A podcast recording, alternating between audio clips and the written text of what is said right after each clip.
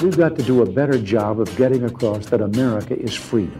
Freedom is special and rare. It's the idea held by generations of citizens who believe that America is a constant work in progress. We choose to go to the moon in this decade and do the other thing, not because they are easy, but because they are hard. And it's the people who are making America great again. We may be opponents, but we're not enemies. We're Americans. Een rebellie in Washington DC en een nieuwe poging Donald Trump uit zijn ambt te zetten. De Verenigde Staten staan op zijn kop na de bestorming van het Capitool, terwijl Joe Biden zich in rust probeert voor te bereiden op zijn aanstaande presidentschap. Dit is de Holland-Amerika-lijn van EW. Mijn naam is Victor Pak en aan de andere kant van de lijn zit Emiel Kossen. Dag Victor, roerige tijden, maar uh, ja, wij zijn er nog. Ja, gelukkig wel. Uh, wij zijn gelukkig niet uh, bestormd, zoals bijvoorbeeld het Amerikaanse congres.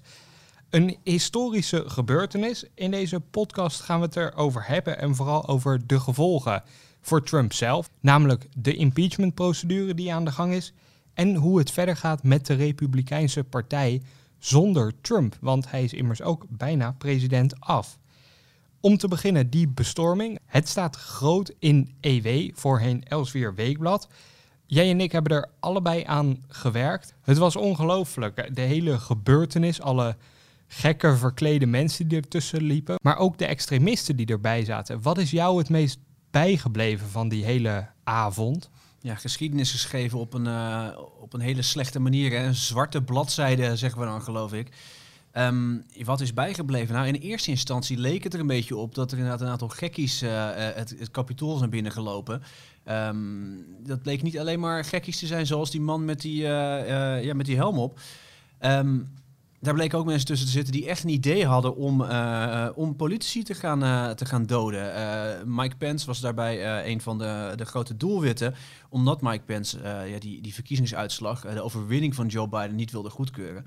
Um, ja, dat zagen we in eerste instantie niet. Hè. Het leek een beetje op een carnavalsoptocht, maar ik weet niet hoe jij dat, hoe jij dat hebt meegekregen.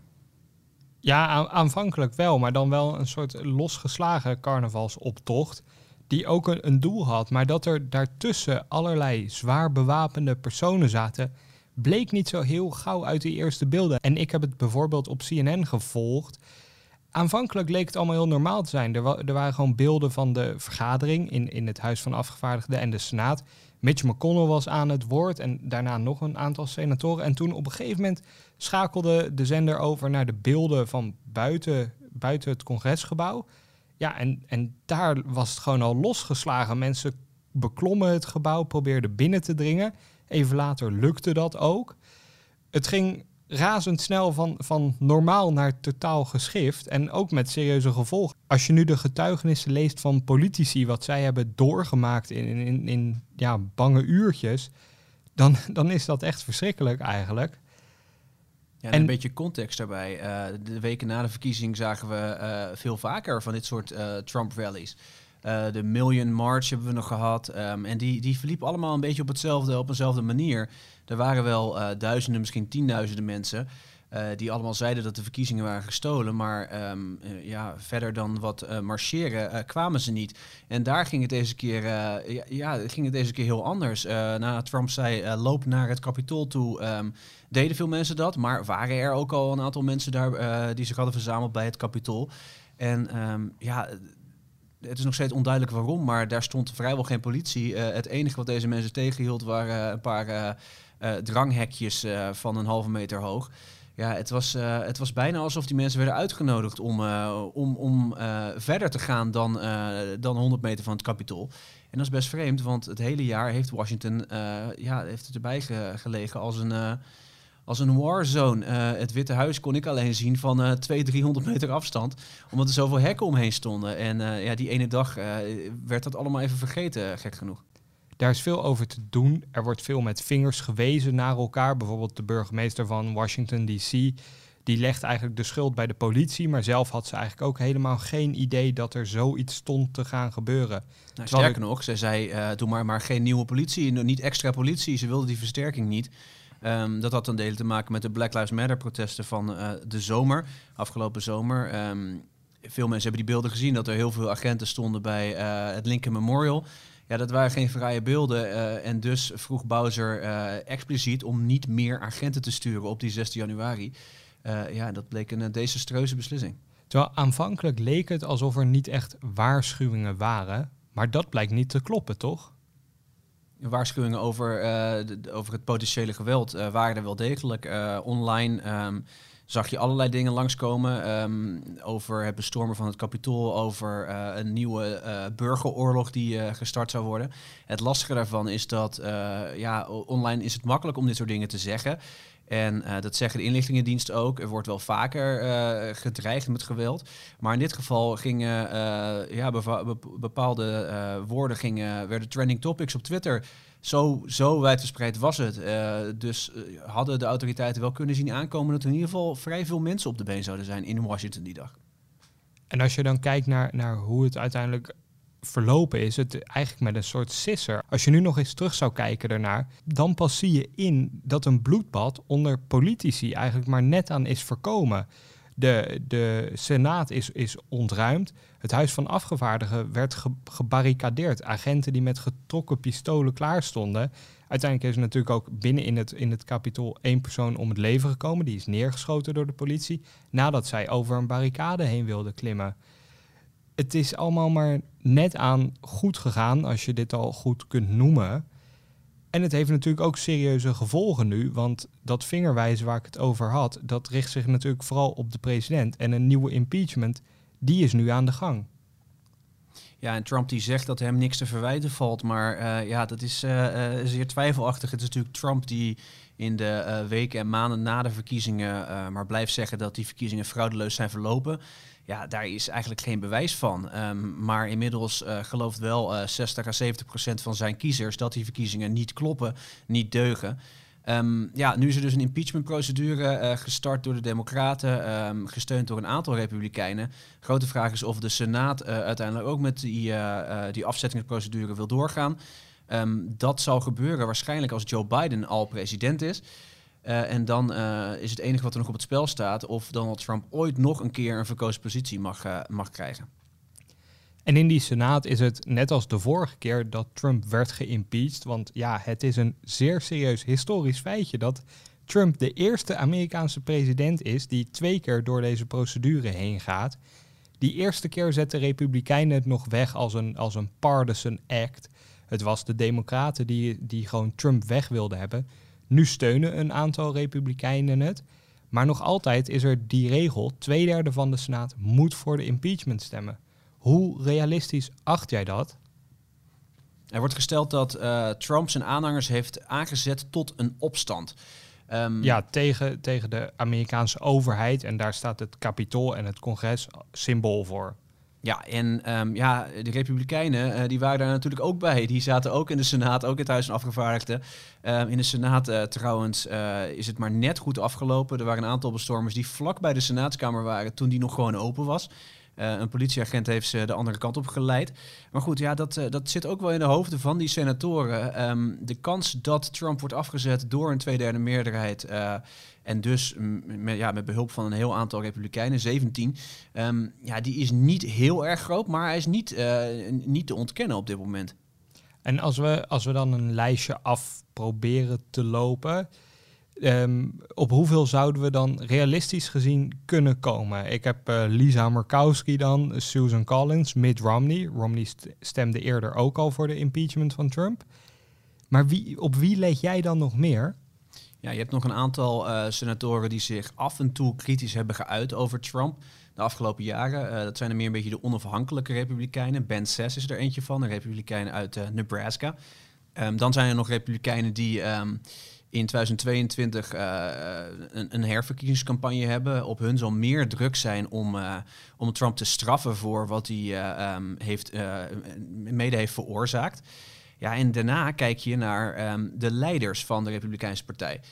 Uh, Mitch McConnell is de senaat, senaatsleider op dit moment. Nu nog de meerderheidsleider, binnenkort de minderheidsleider. Ja, en hij schijnt achter de schermen um, ja, uh, deze, deze procedure te steunen. En dat is een hele belangrijke uh, figuur hier. Want als hij echt naar buiten komt met die boodschap, ja, zet Trump maar af. dan kan het zomaar zo zijn dat heel veel republikeinen opeens toch achter hem zich achter hem scharen en dat Trump wordt veroordeeld in de Senaat. Ja, want het Huis van Afgevaardigden die impeached, de Senaat veroordeelt. Vandaar ook die tweederde meerderheid. Als we dan even inzoomen op McConnell, zijn positie is de afgelopen vier jaar altijd een soort balanceeract geweest. Meebewegen met de president waar nodig, maar soms ook enkele lijnen in het zand zetten. En die zien we nu heel duidelijk. Ook al voorafgaand aan die 6 januari, McConnell zei tegen de verkiezingsuitslag stemmen is waanzin, doe het niet. Ik kan me er niet in vinden. Hij staat wel op voor zijn instituut, hij is gehecht aan die senaat. Op welke manier beïnvloedt dat dan die andere republikeinen die misschien nog twijfelen? Vinden die gewoon rugdekking achter McConnell? Ja, dat kan dus gebeuren. Mensen kunnen uh, McConnell uh, gaan volgen. Um, er is uh, onder de senatoren heel veel respect voor het instituut. Dat zei Mitt Romney ook in zijn opmerking net na de, de bestorming. Um, dit instituut moet worden beschermd. dat werd nu letterlijk aangevallen. Op bevel van de president, hè? Daardoor, daar kwam die aanval door. Dat zegt ook de aanklacht vanuit het huis. De president die gaf leiding aan deze aanval. Is dat waarom die senatoren zo ja, op de bok springen voor hun instituut? Ja, en uh, een aantal van die uh, demonstranten hadden dus gemunt op vicepresident Mike Pence. Um, en laten we niet vergeten dat dat een van hun is. Mike Pence is, uh, is een, een, een, man uit het congres. Iedereen kent hem door en door. was juist heel erg loyaal aan president Trump. Um, heeft het niet verdiend, vinden alle republikeinen eigenlijk. Donald Trump gaf hem niet eens een belletje, terwijl dat kapitool urenlang werd bezet. Uh, ja, en dat blijft hangen bij heel veel republikeinen uh, in het congres. Ja, in het congres werd geroepen hang Pence op, hang Pence op. De president eigenlijk net aan, aan het allervroegste begin van de bestorming tweette die over Pence. En dat hij eigenlijk maar een, een, een laf persoon was geweest die niet had gedaan wat, uh, wat nodig is eigenlijk. Maar ja, het, het tekent ook de, de penibele situatie van de Republikeinse Partij. Want Mitch McConnell, ja, wij kennen hem en misschien de trouwe volger van deze podcast van Amerika ook. Maar dat is niet zo, zo'n gezaghebbend figuur als Trump. En Trump die heeft natuurlijk wel zijn achterban. En hoe gaat het dan verder met de Republikeinse Partij? Ja, dat is daarom, uh, daarom denk ik dat uh, de kansen op, uh, op veroordeling in de Senaat nog steeds minder dan 50% zijn. Omdat Trump juist zoveel aanhangers heeft door het land. Wat ik zei, 60 à 70% van zijn kiezers gelooft helemaal niet dat hij heeft verloren. Zij zien in hem gewoon nog een winnaar. Um, en ja, als je een congreslid bent, dan, dan, dan vergt het echt ballen, laten we maar zeggen, om, om je dus tegen die president uit te spreken. Um, daarom zie je ook dat in het Huis van Afgevaardigden een hele hoop Republikeinen uh, tegen impeachment hebben gestemd. Dat is simpelweg omdat Trump zoveel aanhang heeft uh, en dat gaat niet zomaar verdwijnen.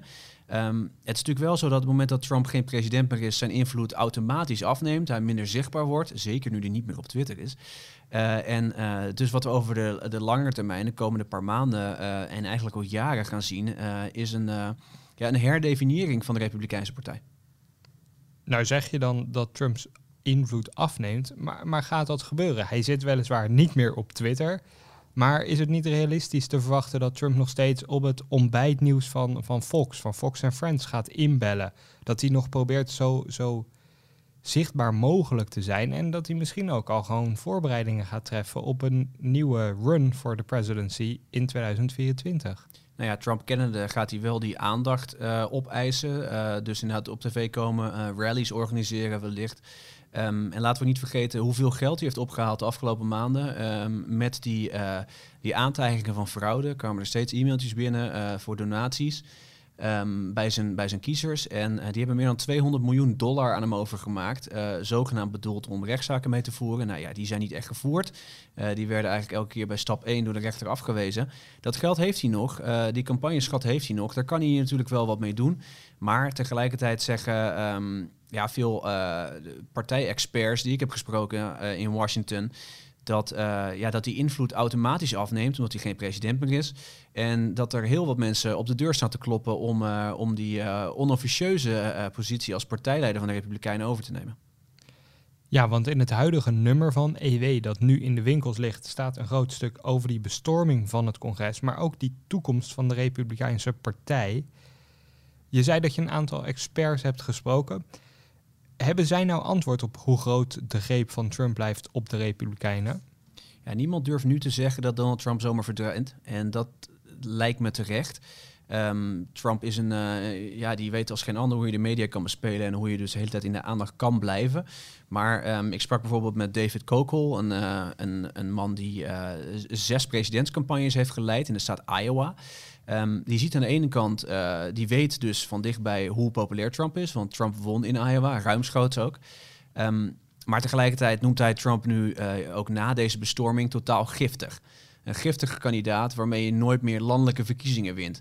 Um, hij verloor al in november en nu na deze acties uh, is zijn uh, populariteit wel degelijk afgenomen. Dat betekent niet dat er geen Amerikanen meer zijn die hem steunen, maar het betekent wel dat de kans dat hij ooit nog een, uh, een meerderheid van de stemmen gaat behalen in Amerika, dat die nihil is.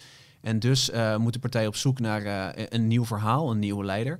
Uh, Kokel zegt wel dat, ja, dat hij eigenlijk vindt dat Trumps verhaal niet eens zo slecht was. Trumps beleidsplannen uh, om een arbeidersklasse aan te spreken, bijvoorbeeld, om uh, fabrieksbanen terug te krijgen. Uh, China harder aan te pakken. Dat zijn een aantal punten die wel een hele hoop Amerikanen hebben aangesproken. 74 miljoen. Um, dat moeten ze vooral niet vergeten. Want op zich, um, als je alles weghaalt wat we de afgelopen weken hebben gezien, het verhaal van Trump was vrij succesvol. Ondanks een pandemie, ondanks alle problemen die Amerika heeft gezien de afgelopen jaren. Uh, kreeg je dus wel uh, een, een, een, flink aantal Amerikanen achter zich. En ja, daar willen de Republikeinen eigenlijk op voortbouwen in een ideaal scenario. Maar hier zie je eigenlijk een soort van de paradox. Aan de ene kant zeggen we Trump is super populair. Zie je het aantal mensen dat op hem gestemd heeft. Aan de andere kant, hij is een soort melaatse. Want de Republikeinen zijn het presidentschap kwijt, de Senaat en het Huis van Afgevaardigden. Alle meerderheden zijn daar weg. Dus ze moeten weer gaan winnen. Maar de man die jij hebt gesproken, die zes campagnes heeft gevoerd, zegt: Nou ja, dat verhaal van Trump, dat heeft misschien wel toekomst voor de Republikeinse Partij. Ja, zijn retoriek was in eerste instantie goed, uh, zei hij tegen mij. Um, maar de retoriek van Trump bleef retoriek. En het werd alleen maar hardere retoriek. Uh, echt beleid uh, werd er amper gevormd de afgelopen vier jaar. Het was vrij chaotisch natuurlijk in het Witte Huis. Er is vrijwel geen wet door het congres gekomen die Trump heeft ondertekend. En daar uh, zouden de Republikeinen iets anders moeten gaan doen. Dus je kan prima zeggen dat je, um, dat je de industrie wil behouden, maar dan moet je ook ervoor zorgen dat je daadwerkelijk een wet in het congres krijgt die iets probeert uh, te veranderen. Want daar is het een beetje misgegaan de afgelopen vier jaar. Um, dat is wel een hele idealistische gedachte, moet ik toegeven. Dat, dat kiezers echt de blijven kijken naar welke wetten uit het congres komen. Maar op lange termijn is het natuurlijk wel zo, als, als mensen voelen dat beleid hun helpt Um, ja, dat ze dan uh, theoretisch gezien uh, kudo's teruggeven, waardering teruggeven aan de partij die dat voor elkaar heeft gekregen.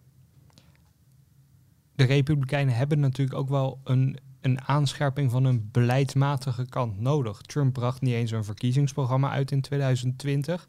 De partij is al jaren zoekende naar een nieuw verhaal. Want in 2012 verloren ze opnieuw van Obama.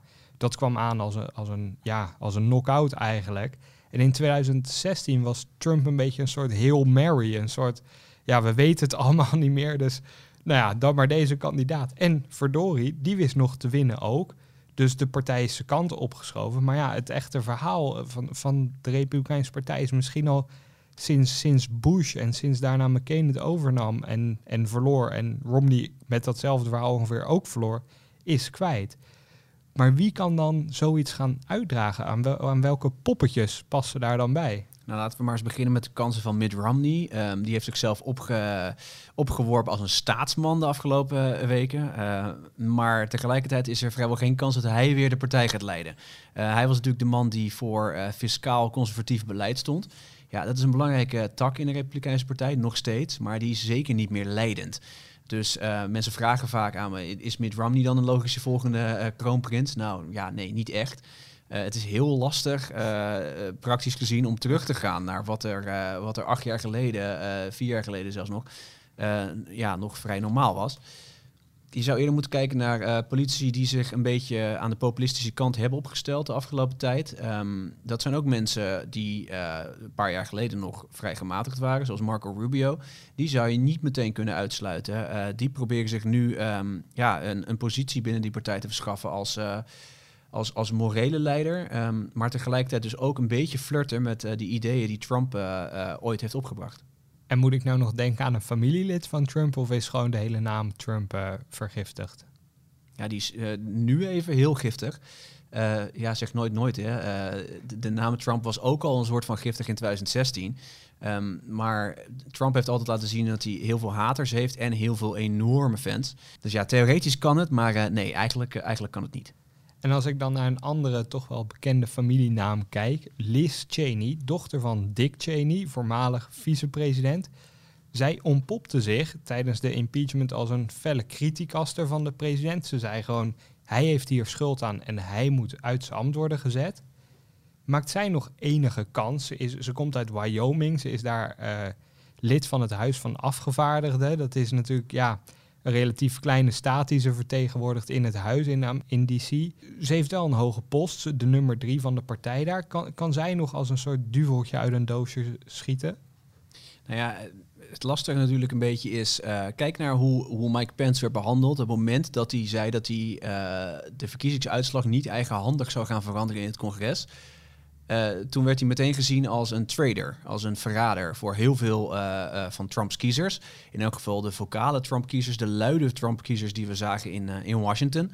Um, datzelfde gebeurt nu met Liz Cheney. Um, er zijn democraten die zeggen van, oh god, wat fijn dat zij, ja, dat zij opstaat hier tegen, tegen Trumps gedrag. Maar er zijn heel veel republikeinen die denken van, ja, dit moeten ze niet doen. Dus eigenlijk de, de, de de common knowledge, uh, wat de meeste mensen uh, zeggen nu, uh, wat de meeste republikeinse politie zeggen, is probeer nou op dit moment zo, zo gematigd mogelijk te blijven. niemand echt boos te maken, zodat je dan over een paar jaar kan uitpakken met een eigen verhaal. Dus eigenlijk verschiet Cheney misschien al haar kruid. Aan de andere kant kan ze wel zeggen dat ze naar eer en geweten opgestaan is voor de democratie.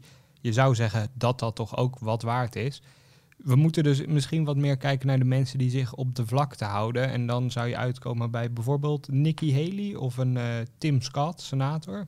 Zoiets? Ja, dat zijn goede, goede namen inderdaad. Goede uh, potentiële leiders. Die hebben zich de afgelopen eh, jaren um, niet te nauw verbonden met Trump. Maar tegelijkertijd ook geen, geen ruzie met hem gezocht. Um, het is natuurlijk afwachten hoe ze de komende maanden omgaan met iets als een impeachmentprocedure. Maar ja, dat zijn inderdaad van die figuren die echt denken, als we ons nu een beetje op de vlakte houden, kunnen we over een, uh, over een paar jaar uitpakken. Weet u ook weer waar u naar moet kijken?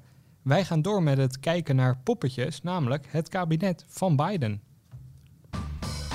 Joe Biden will likely make his cabinet picks in the next few weeks, so who's on the short list? There is a lot of speculation. I wanted to represent this campaign to represent and look like America. Now that's what I want the administration to look like. All right, Senator uh, Sanders, uh, maybe I'll call you Mr. Secretary one of these days. Ja, Bidens kabinet is inmiddels uh, rond. We weten alle genomineerden. Uh, en op die 6 januari, op de dag van de bestorming van het Capitool, kwam Biden nog naar buiten met um, ja, een naam voor een belangrijke post, minister van Justitie. En um, ja, de keuze erop is gevallen op Merrick Garland. En um, ja, volgers van Amerikaanse politiek kennen die naam wel. Ja, zeker. ooit zou hij onder Obama in het Hooggerechtshof moeten belanden. Maar dat ging toen niet door in 2016. Hij is eigenlijk een soort eeuwige pechvogel, kun je, kun je wel stellen. Iedere keer dat, dat hij wordt voorgedragen voor een belangrijke functie, gebeurt er iets waardoor hij, nou ja, ofwel niet wordt, of de hele voordracht sneeuwt gewoon onder, onder een andere gigantische gebeurtenis. Zo is het. Maar ja, wie is Garland dan eigenlijk? Nou, Garland is een, een hele gerespecteerde rechter, een, uh, een, een, een vrij gematigde rechter ook. Uh, die, uh, juist daarom had Barack Obama hem in 2016 voorgesteld. Hij wist dat er, uh, de Republikeinen de overmacht hadden in de Senaat destijds. En hij hoopte door Garland naar voren te schuiven dat de Republikeinen zouden zeggen: Oké, dit is niet een hele linkse rechter, niet een hele progressieve rechter. Deze willen we wel goedkeuren. Dat gebeurde dus niet.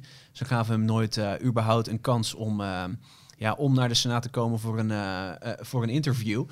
Ja, nu gaat het dus wel gebeuren. Um, nu wordt hij de minister van Justitie. ja, hele... weet je dat zeker nu? nou ja, we gaan er wel vanuit. Uh, de Democraten hebben inmiddels uh, de meerderheid in de Senaat. En eigenlijk ligt hij ook goed bij een hele hoop Republikeinen. Um, en we zullen zien dat hij, uh, dat hij gewoon wordt goedgekeurd als uh, minister van Justitie. En dat is een belangrijke post. Um, hij zei zelf tijdens, een, uh, tijdens de presentatie, de dag na de bestorming werd hij gepresenteerd. Heeft bijna niemand gezien natuurlijk. Um, zei hij dat hij het, het, het ministerie vooral weer neutraler wil maken.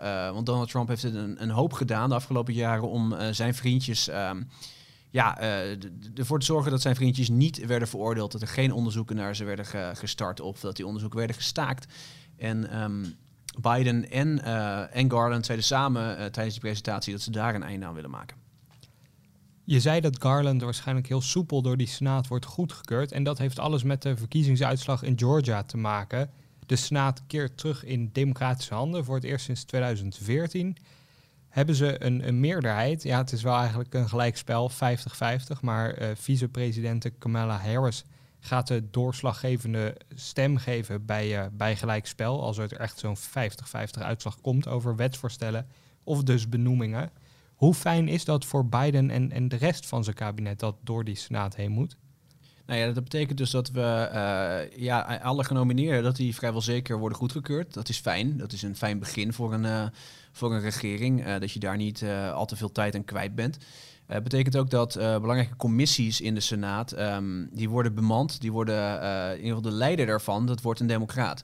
Dat is belangrijk, want uh, als je een wet wil, uh, wil voorstellen, dan moet het eerst door zo'n commissie. Daar wordt het dan um, besproken uh, door, door een klein aantal senatoren. En die moeten er dan eerst op voor stemmen voordat het echt naar de vloer gaat. Um, als de Republikeinen de macht hadden in de Senaat, konden ze dus een hele hoop wetgeving simpelweg tegenhouden op die manier. Dat gaat nu niet gebeuren. Um, aan de andere kant van het verhaal. de andere kant van het verhaal is dat ja, de Democraten niet een een eenduidige partij zijn. Er zit heel wat uh, verschil tussen die senatoren. Je hebt hele linkse senatoren die, uh, die, ja, die een beetje lijken op, op AOC uit het Huis van Afgevaardigden, die um, van Amerika een, een, socialistische democratie zouden willen maken. Maar je hebt ook gematigde senatoren, die lijken eigenlijk meer op republikeinen, zoals Joe Manchin uit West Virginia. Ja, en die gaan um, heel veel van die meer radicale plannen van de democraten ja, tegenhouden. Goed nieuws voor Biden dus. Nou als alles volgens plan gaat, wordt hij op uh, eh, 20 januari geïnaugureerd. Jij bent daarbij ergens in de stad of ga je nog proberen te kijken? Met een perspas kom je, kom je ver. Um, op het podium uh, kom je niet zo snel, maar uh, het podium daarbuiten, of net daarbuiten, mag je wel als, als journalist staan. Dus ik, ik ben erbij op 20 januari. Wij zijn de week daarna weer terug met een nieuwe podcastaflevering zeer waarschijnlijk over het volledige kabinet van Biden. Dan gaan we daar de balans over opmaken. Maar goed, er kan natuurlijk altijd wat gebeuren. Dat hebben we ook nu maar weer gezien. Hartelijk dank voor het luisteren in ieder geval naar deze podcast. Vergeet u niet te abonneren op het kanaal van EW om de volgende podcast vanzelf bij u te ontvangen. En graag tot dan.